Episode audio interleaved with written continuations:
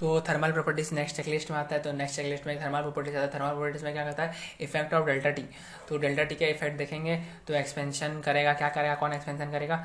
Expansion कितना होता है? Temperature delta T delta delta is equal to alpha delta T होता है, खत्म। जिसमें डेंसिटी में कितना इंक्रीज आता है तो new density is equal to rho rho new is equal to rho naught into one minus alpha delta T मतलब वन माइनस क्यों आया? क्योंकि यहाँ पे नीचे में आता है। तो बाइनोमियल अप्रोक्सीमेशन हमने लगा दिया और वो हमारे डेल्टा टी आ गया, ठीक है time period time period time मतलब एक एक पेंडुलम क्लॉक में जो होता है टाइम पीरियड कितना लॉस होता है। तो time period loss is equal to alpha delta T होता है, खत्म। फिर मीटर स्केल में बढ़ जाता है, अपने को पता है रीडिंग रीडिंग थोड़ा सा, जितना आता है रीडिंग वो ज़्यादा, को कम रीडिंग आता है मतलब एक्चुअल रीडिंग उससे ज़्यादा है, जो मेज़र किया गया। अगर टेम्परेचर टेम्परेचर इंक्रीज़ करेंगे तो स्केल इंक्रीज हाँ ठीक है पता से पता है। कोई बड़ी बात नहीं है। तो कैलोरीमेट्री तो कैलो कैलोमेट्री इसका फंडामेंटल होता है heat loss is equal to heat gain होता है। Heat required is equal phase transfer is equal to मतलब वो तो पता ही है phase transfer latent heat of fusion into mass और टेम्परेचर इंक्रीज करने के लिए एम एस डेल्टा टी करेंगे बंटी वेबली मेथड लगाएँगे, सारे क्वेश्चन बना देंगे। तो वाटर इक्विवेलेंट होता है कि जो जो कोई और बॉडी का इतना टेम इतना टेम्परे इतना टेम्परेचर बढ़ाने के लिए इतना वाटर मॉलिक्यूल इतना वाटर इक्विवेलेंट है तो वो तो समझ में आता है, उसमें क्या दिक्कत है। ठीक है ना? उसको वाटर मान लेंगे। मतलब उतना ग्राम का वाटर हमको और एक्स्ट्रा ऐड कर दिए वो जितना हमको कंटेनर में दिया है उससे ज़्यादा। ठीक है? तो स्टैंडर्ड डेटा में क्या क्या आता है? One cal specific heat one calorie आता है और आइस का ज़ीरो पॉइंट फाइव आता है। Latent heat of fusion fusion आता है एटी और वेपोराइजेशन आता है फाइव फोर्टी कैलरी में आता होता है सारे और one calorie is equal to four point two kilo joule होता है, ख़त्म। तो mixture of liquid liquid type question तो मिक्सचर ऑफ़ बंटी ऑफ़ लिमिट लगेंगे सारे ज़िंदगी खुशी खुशी भेजेगी चलो। तो मोड ऑफ़ हीट ट्रांसफ़र करेंगे। Mode of heat transfer is equal to current electricity current electricity में जैसे सॉल्व करते थे वैसे ही सॉल्व करेंगे। D Q by D T लिखेंगे क्वेश्चन सॉल्व करेंगे। D Q by D T D Q by D T D Q by अरे यार क्या कह रहा हूँ? तो जो कर, हीट करंट होता है हीट करंट वो कर, एक्चुअल जो हमारे करंट में करंट ऐसा होता है उससे रिलेट करना। तो यहाँ पे हीट जो होता है वो करंट के इक्वल होता है। पोटेंशियल डिफरेंस होता है, वो डेल्टा चेंज इन टेम्परेचर दो दो एंड पॉइंट के जो टेम्परेचर के चेंज है, उसको हम लोग डेल्टा वी बोलते हैं यहाँ पे। और जो, और क्या है रेजिस्टेंस है, वो रेजिस्टेंस तो रेजिस्टेंस रहता है थर्मल रेजिस्टेंस कहते हैं उसको। थर्मल रेजिस्टेंस कितना होता है? एल एल डिवाइडेड बाई के ए होता है। एल डिवाइडेड बाई के ए होता है, ठीक है? हमको एक एक बार के इफ़ेक्टिव माँगता है।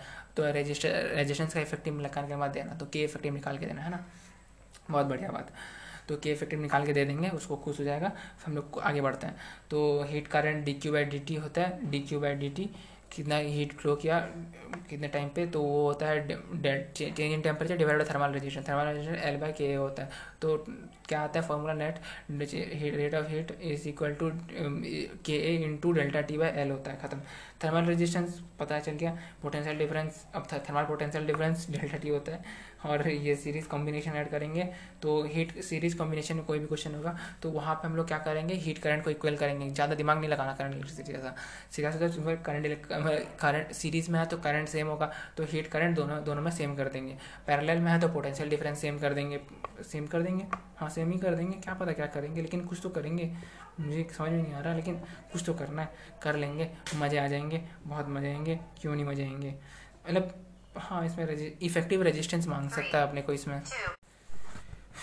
तो फिर आता है पैरेलल पैरेलल में देंगे तो निकाल लेना यार रेजिस्टेंस निकाल के वो कैसे कैसे करके, जो मांगे कर लेंगे यार, कोई दिक्कत ही नहीं है अपने को।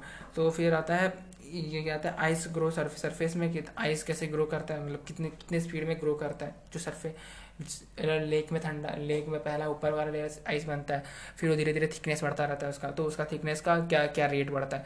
तो जो वायु होता है वो under root under root T के प्रोपोर्शनल होता है। प्रोपोर्शनलिटी याद करना, पूरा फॉर्मूला में कोई क्वेश्चन नहीं देगा वो।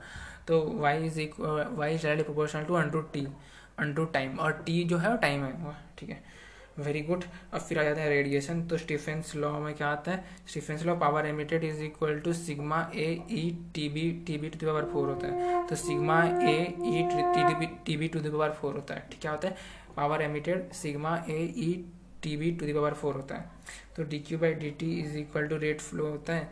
तो वो sigma A, delta T B by delta T B to the four minus delta T S to the power four होता है। Newton's law of cooling. यह कहता है ये ये rate of rate of cooling proportional to delta temperature change in temperature. तो इसमें इसमें क्वेश्चन कुछ नहीं करना होता है। तो initial temperature, initial body temperature minus final body temperature divided by T करूँगा। तो वो किसके इक्वल रहेगा के टाइम्स मतलब एवरेज ले लेंगे। मतलब बॉडी का इनिशियल टेम्परेचर और फाइनल टेम्परेचर बाय टू करेंगे। एवरेज एवरेज टेम्परेचर निकालेंगे माइनस सराउंडिंग का टेम्परेचर करेंगे इंटू के करेंगे। तो वो क्या आएगा? बॉडी का फाइनल टेम्परेचर बॉडी का initial temperature minus final temperature divide by T आएगा। दो इक्वेशन लिखेंगे, दो इक्वेशन सॉल्व करेंगे के का वैल्यू सब्सिट्यूट करेंगे आंसर आ जाएगा। बढ़िया बात। अब एम पावर दिया है। M power is equal to power emitted by area होता है। तो एम पावर बोल रहे हैं तो एनर्जी मतलब power power emitted by area होता है। तो इसका फॉर्मूला होता है sigma E T B square तो टी बी क्या है? ये बॉडी का टेम्परेचर है बस और कुछ नहीं है ना? इसको कोई बहुत बड़ा स्कोप मत देना। मतलब है तो बढ़िया बात है और क्या? और रेट वहाँ पे वो जो टी एस था वो जो रे, रेट रेट ऑफ़ फ्लो था तो सिग्मा रो ए टी होता रो ए ही होता है तो T V T V to the power four minus T S to the power four होता है तो वो एस होता है क्या? एस सराउंडिंग का टेम्परेचर होता है बढ़िया बात। और फिर विंग डिस्प्लेसमेंट लॉ होता है lambda max into temperature is equal to constant होता है तो lambda max into temperature constant होता है।